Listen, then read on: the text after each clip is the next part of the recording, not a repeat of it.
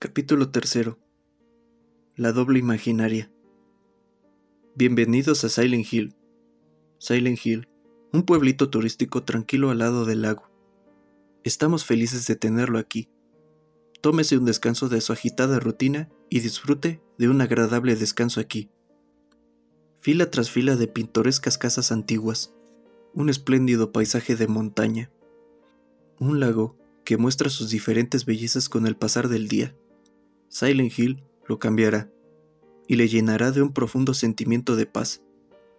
Esperamos que su visita sea placentera y que sus recuerdos perduren por siempre. El folleto barato fue la razón por la que años atrás Mary y James visitaran Silent Hill. No obstante, incluso las más hermosas historias de amor son truncadas por la tragedia, y esta historia no era diferente. El destino impuso una cruel prueba para los dos cuando Mary cayó enferma. El dolor y sufrimiento que soportaron durante ese tiempo aún permanecía con James. Desde entonces James se había quedado solo, vagando por un mundo arruinado, únicamente con los recuerdos de aquella historia lejana, buscando desesperadamente el más pequeño rastro que le quedaba de su felicidad perdida. Este es el lugar. Divisó la puerta a través de la neblina. Había dos entradas al parque Rosewater. Y al venir por el callejón detrás de los apartamentos, este le había conducido a la entrada este. Mary, por favor, debes estar aquí. James rezaba en silencio, sin siquiera saber por qué. Las probabilidades de aquel imposible fuera realidad eran peores que las de ganar la lotería. Pero aún esperaba con todo su corazón un milagro. Atravesó el tenebroso parque. Sus pasos sonaban huecos en el suelo de piedra. Al igual que el resto del pueblo, el lugar parecía estar desierto. Echando un vistazo de reojo por la acera, casi podía captar por un momento la imagen en que Mary se veía aquel día. Recordó Pensar que incluso la brillante puesta de sol, reflejada en la superficie del lago, era imposible de comparar con la graciada figura y la radiante cara sonriente de Mary. Su apreciada figura se presentaba frente a él, como si saliera de un proyector. James se quedó como en trance, hasta que la figura de Mary se confundió y se perdió entre la niebla. Había algo en la forma en que ella estaba inclinada en la baranda. James no podía creer lo que veía en sus ojos. ¿Eres tú, Mary? Miró con sus ojos en blanco, asombrado mientras se acercaba con incertidumbre. Su cara era inconfundible. Esa radiante belleza que siempre mantuvo en su mente incluso después de tantos años. ¿Mary? preguntó la mujer. Mary, ¿quién es esa? ¿Tu novia? Aparte del color de su cabello, ella era la viva imagen de Mary. Incluso su voz era igual. James la miraba tan atentamente que casi se la devoraba con sus ojos. Eh, no. Mm, es mi esposa. Ella falleció, pero luces igual que ella. Entre más observaba, más notaba las diferencias entre ella y Mary. La mujer llevaba ropa vistosa y algo reveladora, mientras que Mary siempre prefería ropa sencilla. No solo eso. Si ella fuera realmente Mary, ¿no debería estar tan feliz de verlo como lo estaba él? Cielos, esa debe ser la peor frase de conquista que jamás he oído. A menos que lo digas en serio o algo. Desafortunadamente mi nombre es María. No soy tu esposa, y ciertamente tampoco soy un fantasma. ¿Lo ves? Agarró las manos de James con las suyas.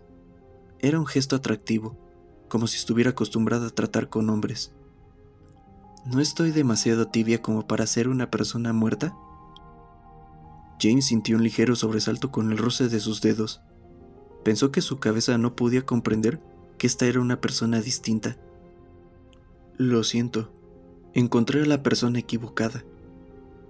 Le dio la espalda y comenzó a caminar para dejar atrás a María. La mujer parecida a su esposa sintió como si estuviera dejando a la verdadera Mary. Oye, ¿a dónde vas? La voz de María lo persiguió. A buscar a mi esposa, dijo James volviéndola a mirar. ¿Ah? ¿No dijiste que estaba muerta? Sí, desde hace tres años. Pero me envió una carta. Me dijo que estaría esperando acá en Silent Hill, en nuestro lugar especial. ¿Estás bromeando? ¿Realmente recibiste una carta de tu esposa muerta? ¿Estás seguro que no es alguien jugando contigo? James no tardó en responder. Es normal que te rías. Eh, sé que suena tonto, pero realmente quiero creer que es verdad, que Mary está realmente viva. Hmm. Entonces, este debe ser su lugar especial, ¿cierto? Siento decir esto, pero aquí no hay nadie más que yo. Lo sé porque llevo algún tiempo aquí. ¿Tienes alguna otra idea de dónde está? Con estas palabras, María se involucró en sus asuntos. Con su parloteo ruidoso, comenzaba a molestarlo. Esta mujer no se parecía nada a Mary, y sin embargo, la imagen de Mary mirando el lago todavía estaba fresca en su mente. Bueno, también hay un hotel. No recuerdo el nombre. Creo que es Lake algo. ¿El Hotel Lake View? dijo María. Sí, ese. De inmediato, María le sugirió una idea. Bien, entonces será mejor que vayamos. James se detuvo de repente. ¿Tú también estás en este pueblo como turista? No, pero conozco esta área bastante bien. ¿Por qué preguntas eso? ¿No lo sabes? Por todo lado hay de estas extrañas criaturas y todo el mundo desapareció. Si conoces este lugar, entonces dime qué está pasando en este pueblo. ¿Qué diablos son esos monstruos? María se encogió de hombros. Mm, no lo sé.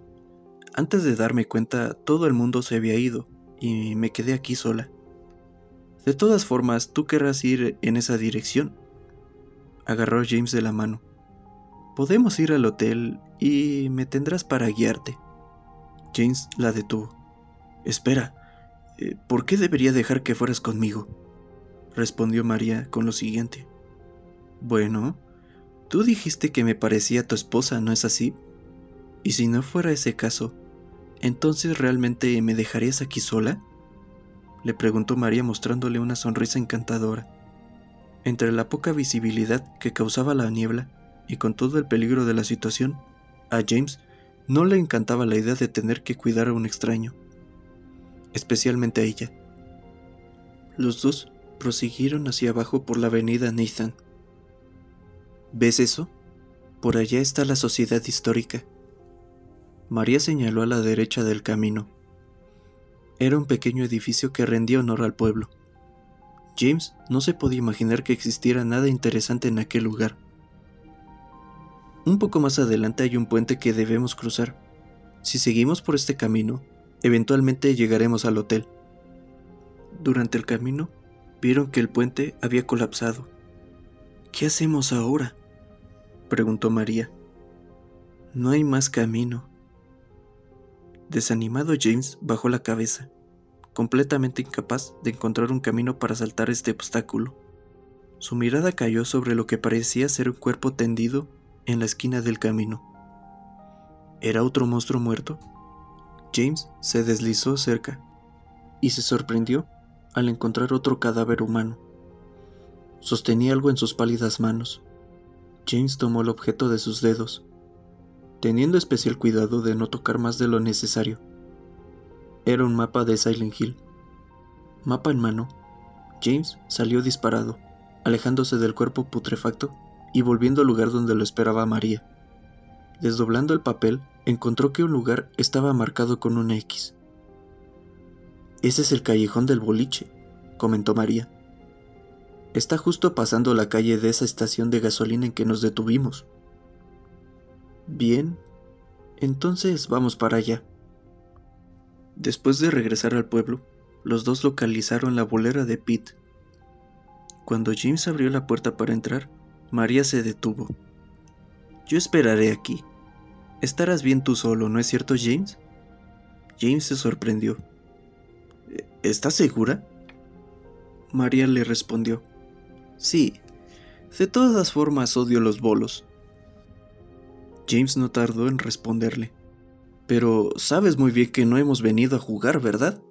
No tardaré. Espérame aquí, ¿está bien? Por mí está bien, dijo María mientras se apoyaba indiferente en la pared. James entró a la oscura sala, dejando cerrar la puerta tras de él. Parecía que solo una de las luces de todo el edificio estaban encendidas. Un resplandor de color ámbar vino de más adentro. James pudo distinguir las voces de dos personas conversando en la tenue luz. ¿Un ladrón? ¿O un asesino? No, eh, nada de eso. No soy una persona tan terrible. ¿Qué? Pero eso es tan aburrido. ¿Te está persiguiendo a la policía? No sé lo que los policías están haciendo. Eh, yo solo corrí porque estaba asustado. Si alguien está enojado contigo, ¿por qué no solo dices que lo sientes? Eso siempre mejora las cosas. James no solo reconoció las dos voces, sino que fácilmente reconoció el rostro de la joven que hablaba. Era la niña de antes. James corrió rápidamente al lugar donde estaban hablando. Pero la niña probablemente asustada por el ruido repentino de los pasos, corrió y se escondió en alguna esquina oscura de la sala. ¡Eddie! Eddie estaba sentado en una mesa, comiendo un pedazo de pizza. ¿Oh? Eh, ¿Tú quién eres? Preguntó con la boca llena de comida, mirando a James con inquietud. Soy James, ¿recuerdas? Nos conocimos en los apartamentos. Oh, sí. Eres el tipo de antes. Esa niña que acaba de oír, ¿quién es ella? ¿Eres alguien del hospital tratando de atrapar a Laura? No exactamente, solo necesito preguntarle. Laura, ¿cierto?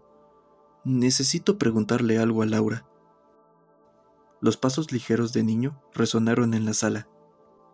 Adiós se oyó la voz burlona de Laura.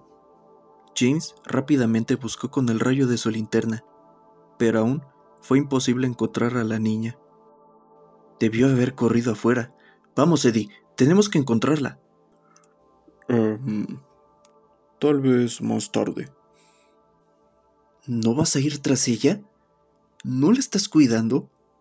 Hay toda clase de monstruos andando por ahí fuera. ¿Y tú prefieres quedarte aquí sentado comiendo pizza en vez de ir a ver si está salvo? ¿Cuidándola? Nada de eso. Laura y yo solo nos conocimos por accidente de camino a Silent Hill. No es que yo la haya traído ni nada de eso. No importa. De todas formas es tu responsabilidad cuidarla. Tranquilo, James. Laura estará bien por sí misma. Olvídalo. Enfurecido y cansado de aquellas excusas sin sentido, James se devolvió hacia la entrada. María estaba todavía esperando afuera. María, ¿pasó una pequeña niña por aquí? Sí, se fue por allá. Traté de atraparla, pero se escapó. María señaló un callejón que se extendía al sur hacia la avenida Nathan. Sin embargo, al seguir el callejón, los dos llegaron a un punto sin salida. Nuevamente el camino estaba bloqueado por una pared de ladrillos. Tal vez llegó hasta aquí y se escapó hacia la calle Carol. ¿Hay alguna otra manera de llegar allá? preguntó James. Sí, por ahí. María señaló la puerta justo detrás de ella.